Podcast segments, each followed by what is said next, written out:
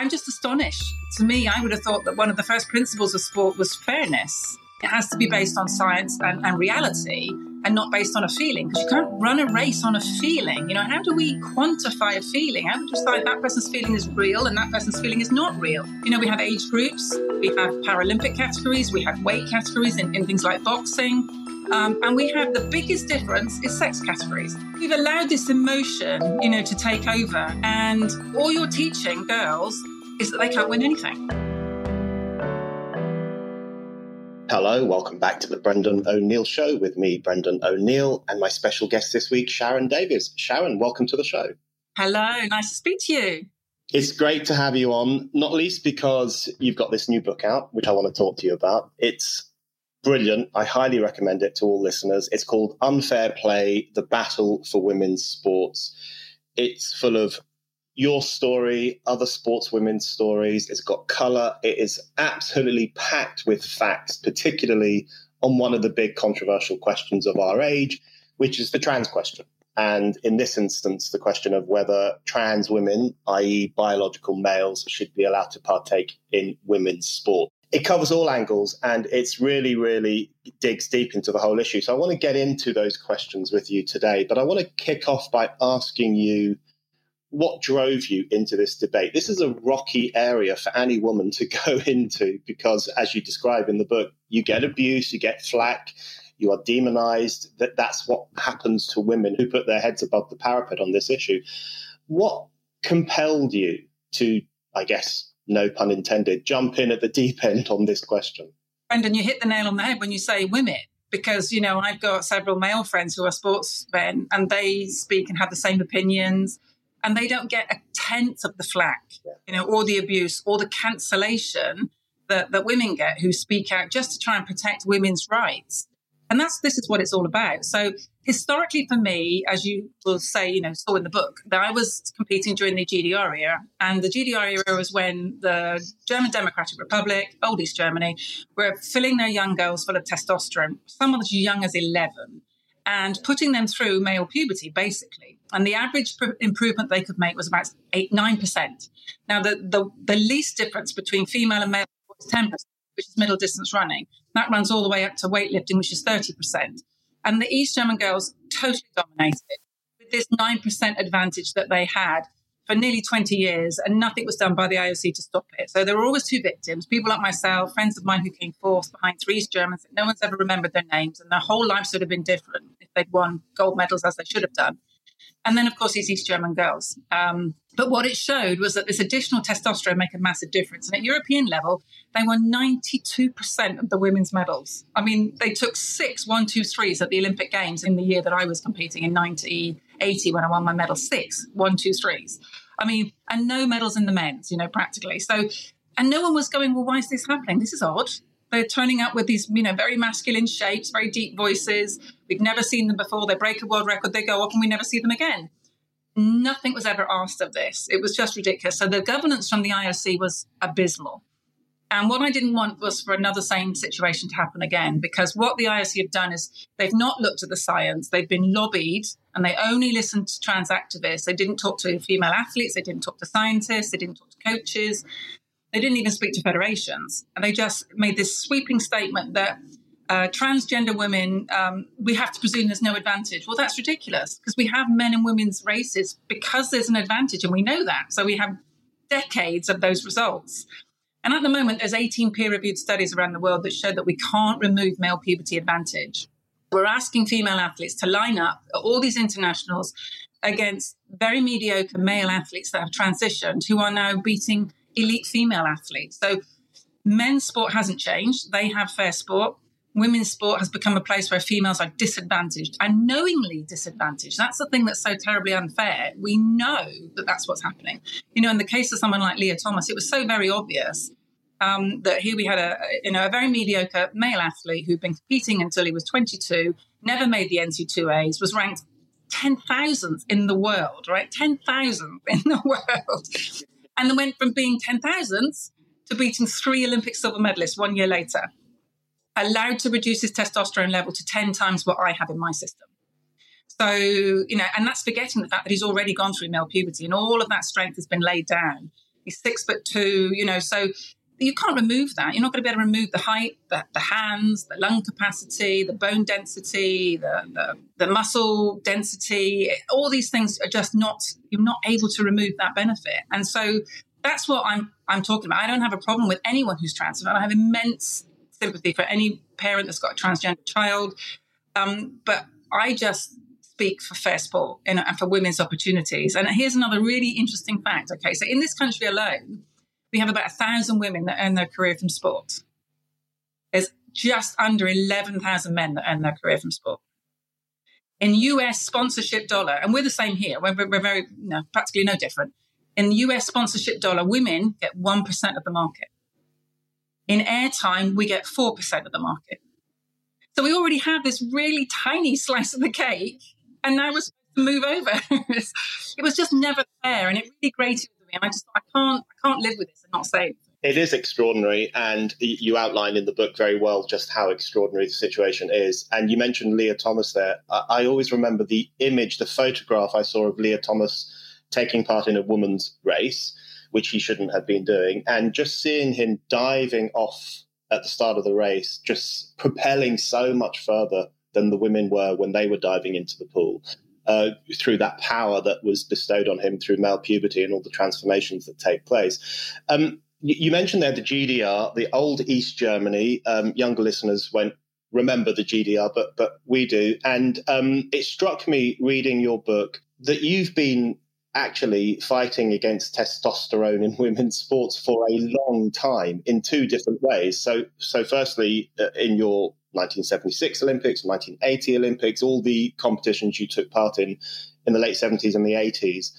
Um, as you say, you were up against women who had been given um, synthetic testosterone, which gave them uh, extraordinary forms of power that they wouldn't otherwise have had. And now you're arguing against uh, the supposed right of men with real testosterone to take part in women's sports. So, uh, across the board, over the past 40 years, you have been tackling unfair play in women's sports. It's really striking that it goes on in different ways. But I wanted to, if you could just cast your mind back to the 70s and the 80s and give us a sense of what it was like. You were very young in your first Olympics and your and the subsequent Olympics. What was it like to be standing there as a young girl um, an excellent swimmer, predicted to win medals and winning medals, up against women who had been, in some ways, um, transformed into almost men and, and and the mockery that they went under themselves. I mean, I remember the, the media discussion in the 80s was always making fun of these Eastern European manly women. What was it like to be in that situation? How did it feel? It, it felt very unjust it's outrageous for anyone to say, oh, we discovered all of this when the wall came down, because that's stupid. You know, as I was saying, they won so much. It was so obvious. They looked very masculine. They sounded very masculine. They had deep voices, Adam's apples. Some of them had very bad acne because that's what, you know, high levels of testosterone will do. Um, they had, you know, the shape of a of male. They would arrive and we hadn't seen them before. They would disappear. Um, a lot of that is explained in the book, you know, when we were able to find out why certain swimmers just disappeared afterwards. Um, and all of this was going on in plain sight, and the IOC was doing nothing. So it was incredibly frustrating, you know, and you would line up next to these athletes and you you couldn't look back at their junior programs and see how they progressed or where they'd come from because it just wasn't visible. They, they, there wasn't one because they would make such massive improvements, you know, so very quickly. And so it's the same now. You know, it would be exactly the same feeling. What's different now is that it's worse now a, because testosterone through puberty gives a bigger advantage, and B, because this is at every level across every sport across the whole world. So during the East German era, it was predominantly track and field, swimming, a little bit of rowing, um, gymnastics, but in a kind of different way. But those three sports in particular, they totally and utterly dominated. But they didn't start doing you know, the European Championships or the California State Championships or, you know, the British Championships. They weren't in any of those. So, so female athletes could race in fair competitions. And I remember prioritizing with my dad the Commonwealth Games because, you know, it was going to be a really hard competition against the Australians and the Canadians, but there would be no East Germans in there. So it would be fair. So that's what, that was the way that we tried to try to deal with it. Um, but now that's not the case. You know, you will have transgender athletes in every level every kind of competition, whether that's junior competitions, school competitions, international competitions, or masters events in particular. Um, and so it's a worse problem, really, in lots of ways for, for females to be able to not enjoy fair sport and the opportunities that come from that. And you, you have to understand, I think, today as well, that sport isn't just something that people do at the weekend for a little bit of recreation. You know, this is people that train six hours a day, six days a week, spend decades doing it, um, you know, for that one race, that one opportunity to stand on a podium, which will launch them for the rest of their lives, which will give them a career. And that's been taken away from female athletes, that equal opportunity to that, you know, those opportunities of success in the outside world because of what they achieve in sport yeah, it's it's staggering. And um, reading about your story in your in the book and the Moscow manipulators and what was done in the GDR, you have a, a, some excellent chapters on on the history of the misuse of testosterone in women's sports in the 1980s, and it's really, really eye opening and really sad too, isn't it? You know, I, I'm disgusted with the IOC because all of this was going on in plain sight, and they did nothing. You know, and and then many of these girls have died most of them have serious heart conditions. Um, several of them have had disabled children. This is all of a result of just literally being treated like lab rats. You know, so they didn't just let down you know clean athletes; they let these poor girls down that were just used as fodder for propaganda. You know, during that period of time. Yeah, and you make it very clear in the book that uh, you see what happened with the GDR in the 80s has also been a product of misogyny. So you had these men who were running society who were pushing forward these young women and giving them drugs they shouldn't have been taken to do things that they shouldn't have been doing. Well, men still run sport now, Brendan. You know, the vast yeah. majority of sports are run by men, which is one of the biggest problems we have why women's sport isn't being championed properly and isn't being fairly represented. Because men don't see it as a threat to them. You know, they don't see it as a threat to men's sport. And of course, it's not. You know, anyone any female that's transitioning to be a trans man will never threaten elite male athletes. And in fact, the vast majority still opt to race with the women, which the women actually, by the way, have no problem with, providing they're not on testosterone. So you know, it's you can identify however you like. Just just race where it's you know where your biology matches everybody else, and that's why it's so important to have this open category. Because again, trans men just get kicked to the side and forgotten about. Where do trans men that are on testosterone race if we don't create an open category? Because they're not legally allowed to race with the women because they're taking an illegal substance, which would ban them. So where is their home? Well, again, no one ever talks about it because again, they don't matter because actually biologically they're female. It's you know, it's disgraceful really, the misogyny that is happening in the world of sport. If you're a regular listener to this show or a regular reader of Spiked, why not become a Spiked supporter? Spiked supporters is our thriving community of people who donate to Spiked. Anyone who gives £5 or more a month or £50 or more a year can become a Spiked supporter and get access to lots of exciting perks. Spiked supporters can comment on articles, get free and discounted tickets to events, get a discount on all items in our shop, and bookmark articles as you browse. This is our way of saying thank you to all of you who fund our work. Spiked is completely free, and yet you still hand over your hard earned cash to make sure that anyone, anywhere can read us and listen to us. We're incredibly grateful for your generosity. If you don't give to Spiked yet, now is the perfect time to start. Just go to spiked-online.com slash supporters to set up your donation and your Spiked supporters account.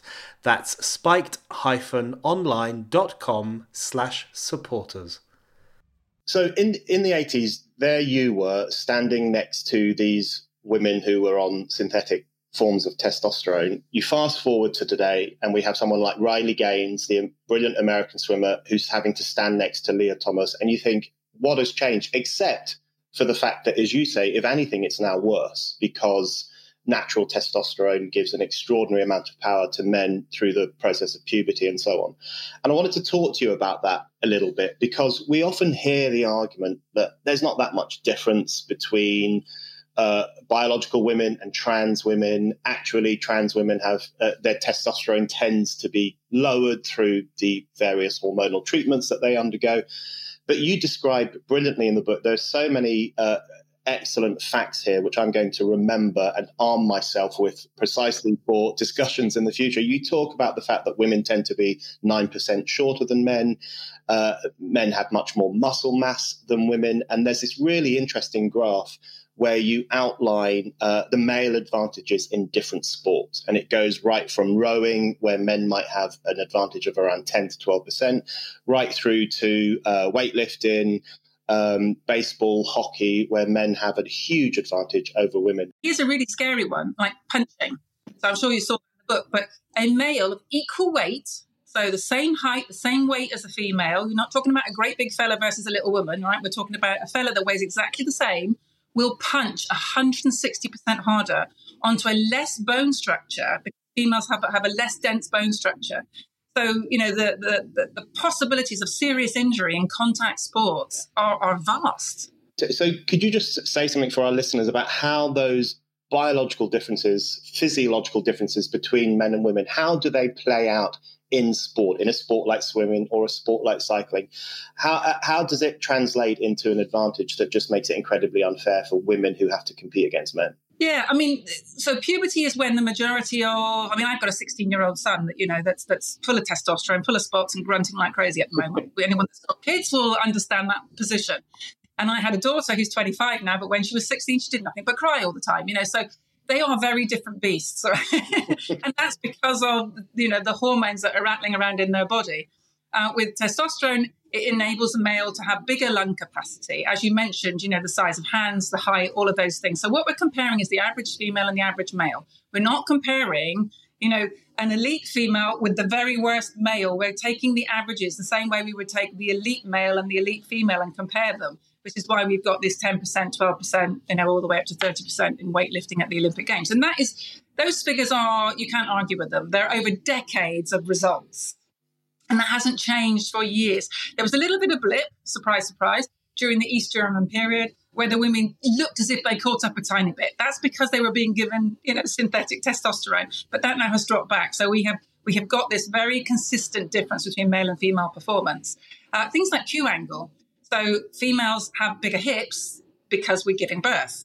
So therefore, the angle between our hips and our knees are considerably wider, which means that women footballers get six times as many knee injuries. And we know that from statistics, but we also know that because half of the English team at the moment are out with ACL problems.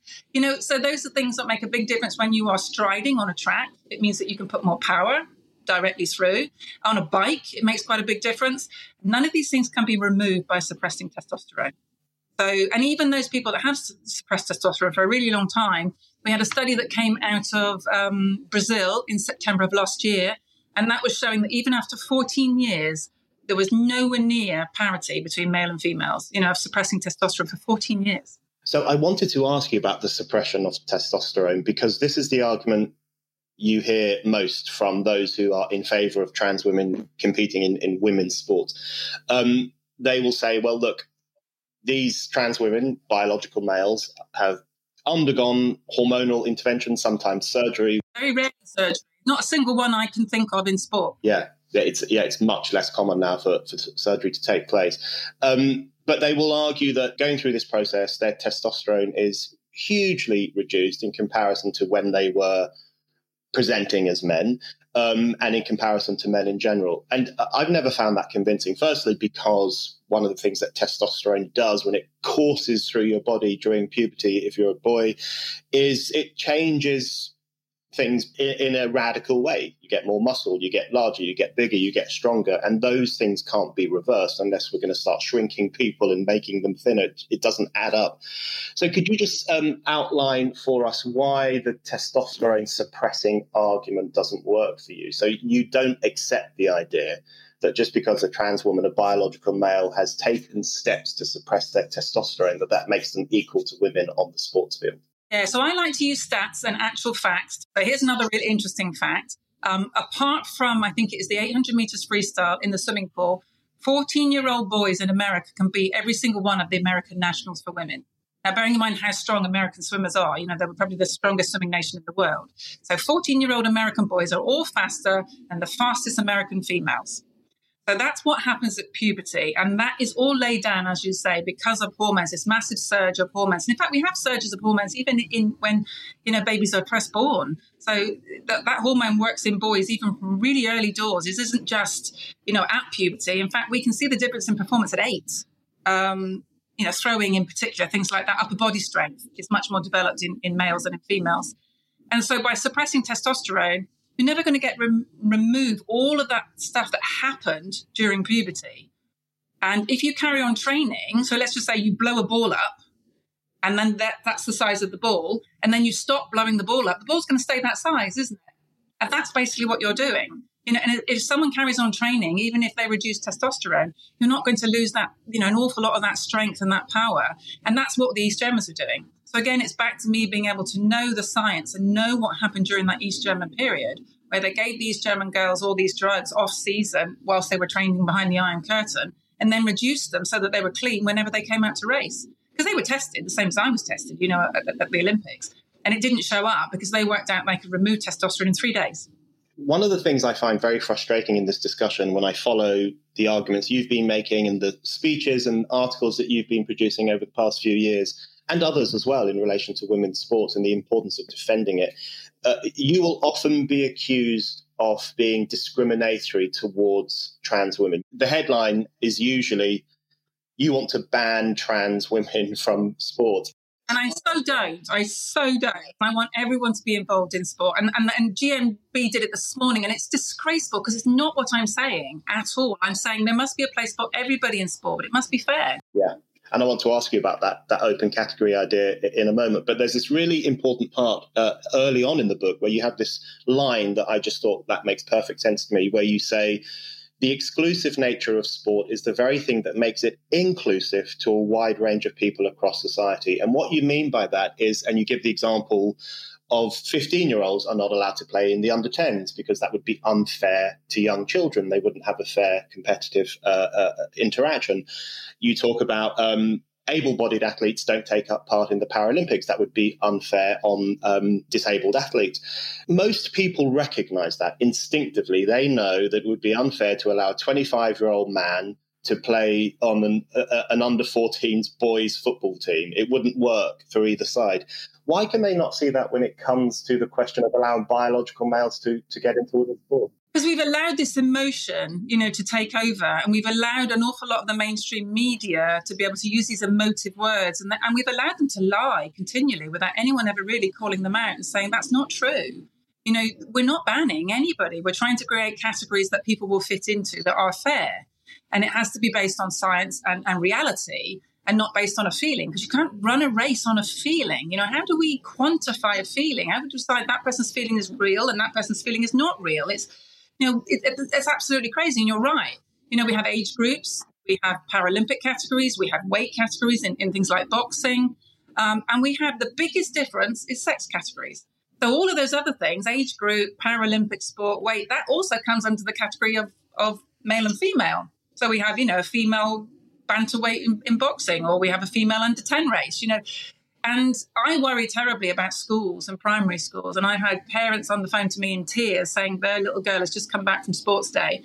And because the school wanted to be PC, they, they ran all races together and not a single little girl won a race.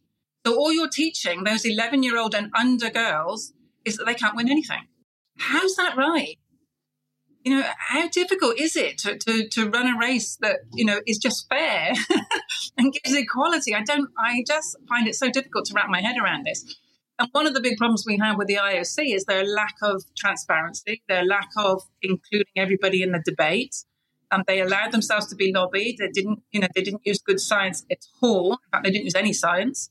Um, and they didn't even ask the female athletes. In fact, World Athletics and World Swimming and World Rowing uh, and World Rugby were the first to ask female athletes, and it took them seven years to do that, to ask a single solitary female athlete how they felt about it. I mean, it's just extraordinary, really. But I, I, did want to ask you, in fact, about sporting bodies and particularly about the IOC and just about what the current position is, because you do talk in the book about how the IOC's approach to the trans question has changed. So they used to require I think I'm right in saying they used to require um, you had to have a surgical transition before a, a, biological male could take part in women's sports. Now, it's my opinion that even a surgical transition doesn't turn a man into a woman. It still wouldn't remove that puberty advantage. You know, it would stop exactly. you. It would stop you any benefit going forward, any improvement that you could probably make, but it wouldn't remove whatever you've built up to that point. So even even a surgical transition, as far as I'm concerned, I think I, I personally would love to go back to the point where we used to do sex testing. You know, and the, the trans lobby will say, "Well, that's so intrusive." Well, it's not. It's a, it's a cotton bud swab to the inside of your cheek because the cells will never change. So, you know, it, and that's it. The whole thing takes 30 seconds, if that. And believe me, if you're an elite athlete, you've got to pee in front of somebody, right, for the rest of your life for a doping test. That's way more intrusive than a sex test. So if you have a problem with a sex test, you're not for elite sport. So, uh, what's the current position with the IOC? What's happening there? Because you mentioned other sports bodies too in relation to rugby and cycling. And I think the way in which some of these organizations have treated women over the past few years has been just really quite repulsive, not engaging with them, not talking to them, often seeming to care more for their own the signaling of their own pro-trans virtue rather than really thinking about what women need in their sport. What is the current position with the IOC in, in relation to the trans question? I think that's probably one of the things that's disappointed me the most. You know, I thought we'd moved on a lot. I mean, in my Olympics in 1980, there were still four men to every female. Okay. At that particular time, there wasn't a single female sitting on the IOC committee. I mean, you know, we had such terrible female representation. It's not a lot better, but it's got a little bit better.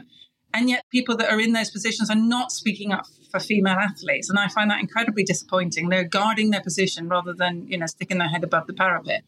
I'm just astonished. You know, their job is to look after sport. And to me, I would have thought that one of the first principles of sport was fairness. And what also is so frustrating is that this would never happen to men's sport. This would never be allowed to happen to men's sport. You know, men would not put up with unfair sport. It, it just wouldn't happen. And it's as if they, they, just don't seem to care about, you know, women's sport and, and that, that opportunity, that equality, that right to fair fairness. And the IOC are the biggest culprits because they're the ones that buckled. And then the problem was they put the pressure on everyone else to, to be brave enough to stand up to them, and nobody was. And it's taken all this time and all this lobbying to try and get those governing bodies to do the research, to listen to the scientists, to listen to their athletes, and then be brave enough to say, well, no, we're going to ring fence the female category, and then we're going to create an open and inclusive category so everybody has somewhere to race. And that's important. And if that doesn't work, then we need to think again. But, you know, the answer isn't to throw women's sport under the bus. The answer is to think laterally and, and to engage everybody around a table um, from all the different groups and to say, right, let's let's bash out solutions. Hello, everyone. It's Brendan here. I just wanted to let you know that my new book, Heretic's Manifesto, is now back in stock on Amazon. Amazon UK had a bit of a glitch there for a few days, but it's fixed now. So if you tried to get a copy of my book from Amazon and you couldn't, go back there right now and you can get it. Or if you'd like a signed copy, we still have our very special offer running. Anyone who donates £50 or more to Spiked will get a free signed copy of the book while stocks last. To donate your £50 and get your signed copy, go to spiked-online.com slash donate. That's spiked-online.com slash donate. We'll also throw in a whole year's access to Spike supporters, our online donor community packed with perks, as an extra thank you. Thank you so much. And now on with the show. So, um, you mentioned earlier that we are often being told lies about how sport works, uh, the difference between men and women, the idea that trans women are literally women. That's something that we hear all the time. That's one of the mantras of our age. Trans women are women. Anyone who doesn't say that it, can find themselves in hot water. And this is why someone like Keir Starmer is always tying himself in knots because he would rather say anything except trans women are not real women. Um, so this is where it becomes quite thorny, isn't it? Because there is a broader social question underneath all the brilliant work that you do and lots of other women on TERF Island, as the UK is often referred to. Uh, that lots of the other women do, the women behind Sex Matters, behind Let Women Speak, behind various movements that have risen up in this country, which are basically saying women deserve their own sex based rights, their own spaces, and men should keep out. The broader question there is the question of whether trans women are women. And I did want to ask you about that, not to try and get you into trouble or anything like that. My feeling on it is that trans women are trans women and they deserve respect and they deserve safety. And I think it would be much better as society had the ability to respect them and give them safety as trans women rather than try to pretend that they're something they're not. And, you know, so that's, but I, I loathe all the labeling. You know, I think this is so regressive. I've spent my whole life trying to get away from the idea that run like a girl. You know, that's so offensive to say run like a girl when someone spends six hours a day honing their body to be, you know, athletic perfection. And then, you know, someone's doing a mimic of them running with their arms flapping around. You know, it, it's like, this is not what being a female is. A female is not lipstick, high heels, and a short skirt. You know, being female is the female biology, the hormones. It's it's what you have to deal with on a day to day basis what women have been dealing with all over the world. But um, do you know that more women have been killed in the last century just because they're women than men have been killed in every single war? Yeah, that fact did leap out at me when I was read it. Yeah. And, you know, and, and I think it's anywhere between two and three women every single week are killed in this country. And we have one of the better statistics. Places like Mexico and Turkey, you know, are, are, are two or three times as bad as us. Um, women are murdered all the time purely because they're women. So it's this constant battle to understand that we're not better or worse, we're just different. You know, we're built to do a different job. That's why, you know, females have large gametes and produce eggs, and males have small gametes that go swimming and produce, you know, and, and actually are responsible for what the next sex is. And and that's the change. That's it. That's the truth of it. There is no third sex. There's no third gamete. Um, you know, people with DSDs, differences of sexual development, are not to gotcha for trans activists. They're still male or female and this is a difference of their of their sexual organs. This isn't because they've become hermaphrodites, which doesn't actually exist. You know, these awful gotchas are used constantly by by trans activists to try to trip people up without actually telling the truth. Yeah. And the book is full of science and facts. It's in- incredibly useful on that front. I, I did want to ask you about whether you were surprised when this whole trans controversy blew up over the past few years and it really impacted on women's sports in particular and led to palpable, very clear acts of unfairness and injustice against female athletes. Uh, were you surprised by that? Because it does seem to me that we're in a bit of a contradictory moment right now. Because on the one hand, we like the girl boss, we like to celebrate women, move up into the boardroom, we want women in positions of power. You know, outright sexism in the old fashioned sense, like in the 1970s stand up show or something, is, is no longer acceptable. And we also celebrate women's sports too. So everyone loves the Lionesses. Everyone was cheering them on in their final. Um, women are doing incredibly well in uh, darts and horse racing, which are two sports in which it doesn't really matter whether you have a biological advantage. So, so women are doing incredibly well there, and people are really down with that. They think that's a great thing. Well, they're doing better. They're doing better, and, and you know we give them a bit of airtime because it's novel to see a, a female, you know, with all the the guys throwing a set of darts. But actually, when it comes to the big prizes and the big money, they're not. You know, it's like if I said to you, okay, tell me how many Formula One female champions there's been. In 40 years, there's not even been one that's taken part, let alone been a champion. It's things like that. And those are supposed to be open categories. Those are categories where both males and females can rise through the ranks and both become successful. Well, it doesn't happen. Women don't get those opportunities to rise through the ranks. So the only way to do that is to have women's races so that they have somewhere they can go and shine. And then maybe if they're good enough, we can encourage them to move over and take part. But it's not happened so far. So, were you shocked by what happened over the past few years? I mean, I was. Maybe I was being naive. Maybe you have a better understanding of the problems of misogyny, not only in relation to everyday life, but in relation to women's sports. Because I had assumed that we were moving into a new era in which, yes, women's sports doesn't get as much airtime as men's, women don't make as much money, and all those things are still true. But I thought there was a general sense that, of course, women should have absolutely have the right to play sport and to excel in their sport. And yet, suddenly, over the past few years, we've gone back to a almost like a GDR style situation where everyone is turning a blind eye to the fact that women's sports is really being overturned by this new ideology. Yeah, something like cycling, you know, there's 50 transgender women, so that's biological males in elite cycling in the USA and Canada alone. So, you know, to say that it's one or two and it doesn't matter is absolute garbage. You know, it's just not true. Okay. I mean, things like Parkrun and Strava. You know, I don't know if you're a cyclist and use Strava, but it's what every cyclist uses so they can do course records and, you know, plot their times and all the rest of it. Their system is that you totally and utterly self ID. So now women are losing all of their records for park runs and Strava by men identifying as women and just breaking them all.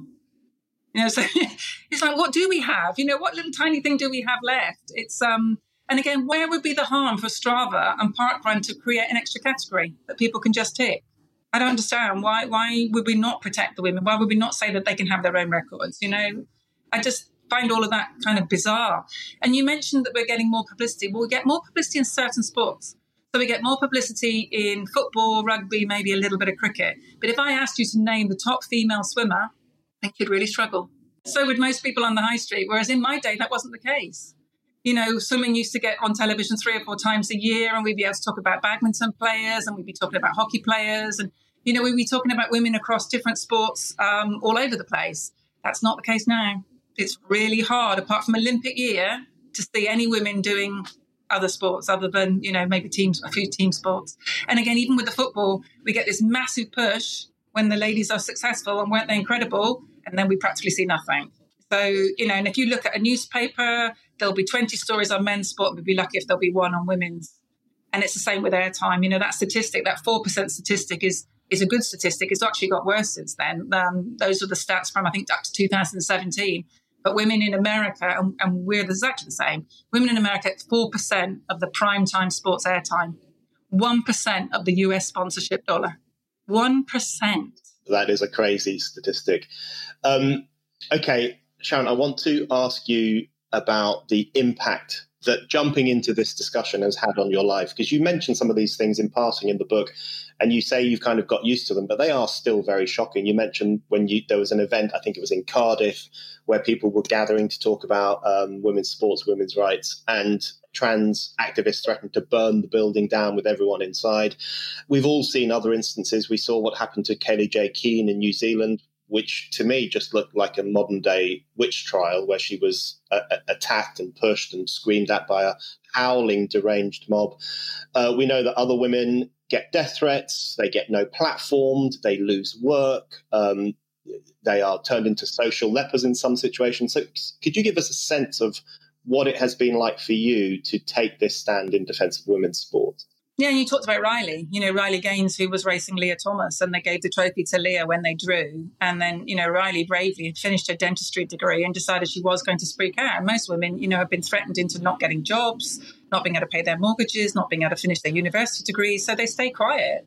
And even to the point where they have a male, you know, with full male genitalia changing in their changing rooms, and they were told that they couldn't have a problem with that it, it, blows my mind that they're not even allowed a voice, you know, even a respectful voice to say, well, can we create a third changing space or something of that nature? You know, it's, um, I don't know. I mean, my dad spoke out during the East German era and he was vilified for that. He was never picked as an international coach because he spoke out.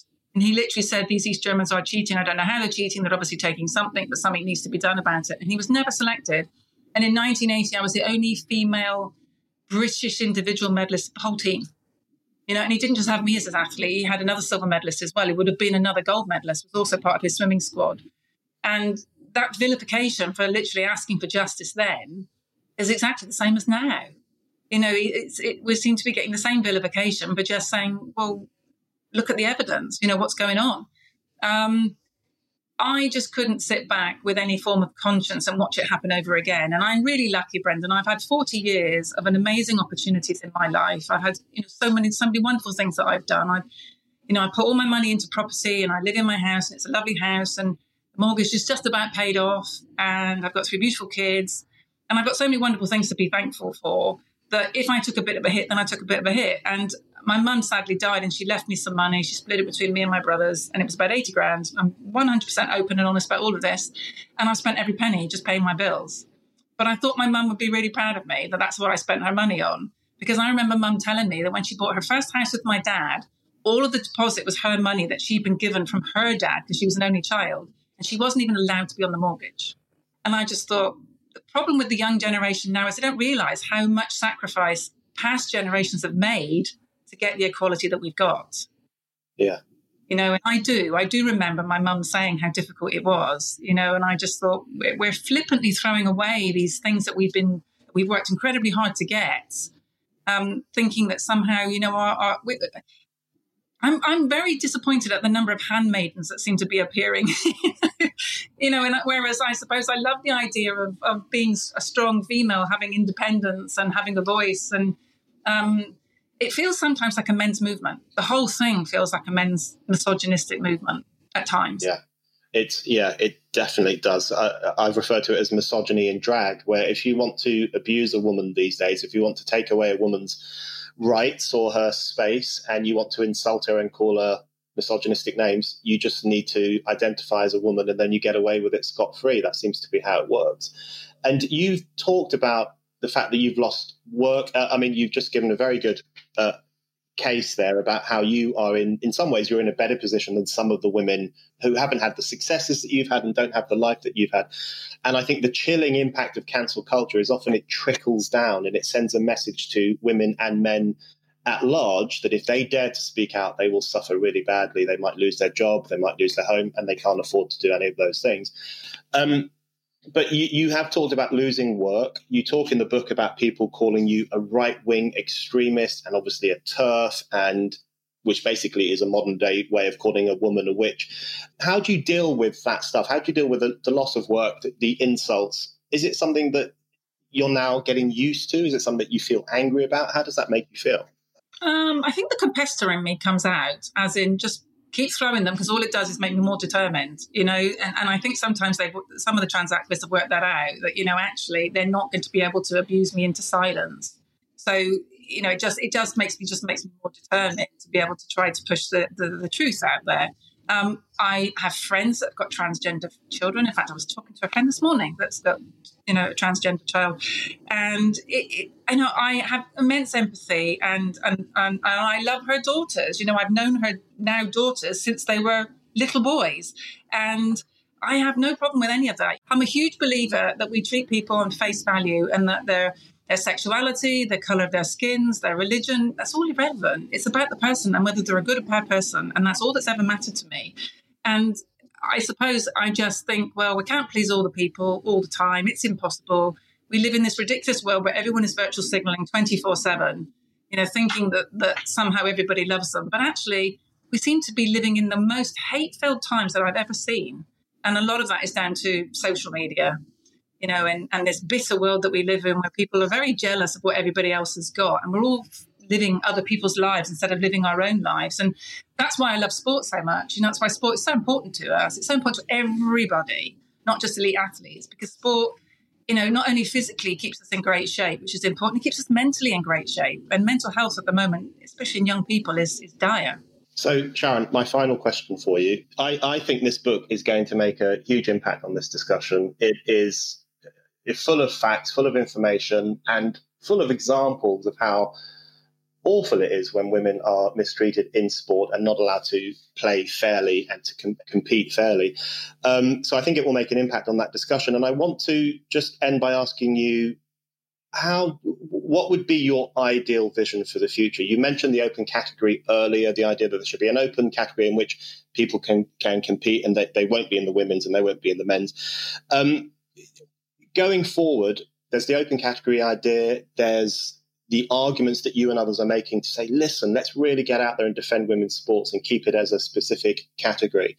What's your vision like for the next few years? How would you like things to go? How do you see things going? Do you feel optimistic about how things might change? I'm really pleased that World Aquatics you know, have done what they've done. Obviously, World Athletics with Seb um, we're hoping that World Cycling will do something fairly soon, and World Rowing have put in a sub clause, which at the moment does protect females, but that hasn't made its way to the UK. So with, with, that's where British Rowing needs to pull their socks up and sort themselves out.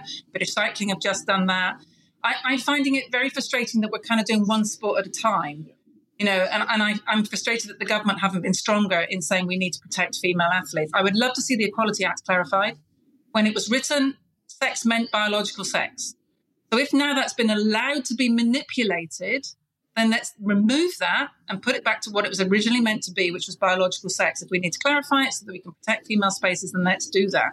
And then it will make it easier, you know, with regards to going to the courts and things like that. And I'm not adverse to that. And I'm not adverse to taking schools to court who don't believe that girls deserve to have their own sport. You know, if, but I, but it would be good to have that protection of the word biological sex being in there, so we can't pretend that it's a grey space, which at the moment we're doing. Um, but I think open and female is probably the most sensible way forward at the moment.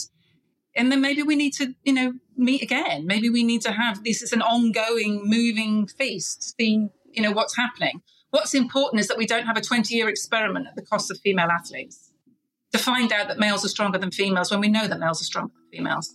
Because we have centuries of, of evidence to show us that. Sharron, thank you very much. You're welcome.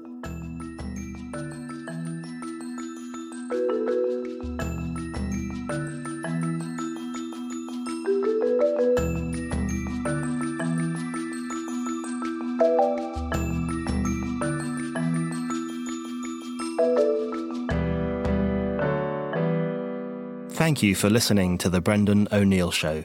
We'll be back with another guest and more discussion. Don't forget to subscribe. And in the meantime, keep reading Spiked at www.spiked-online.com.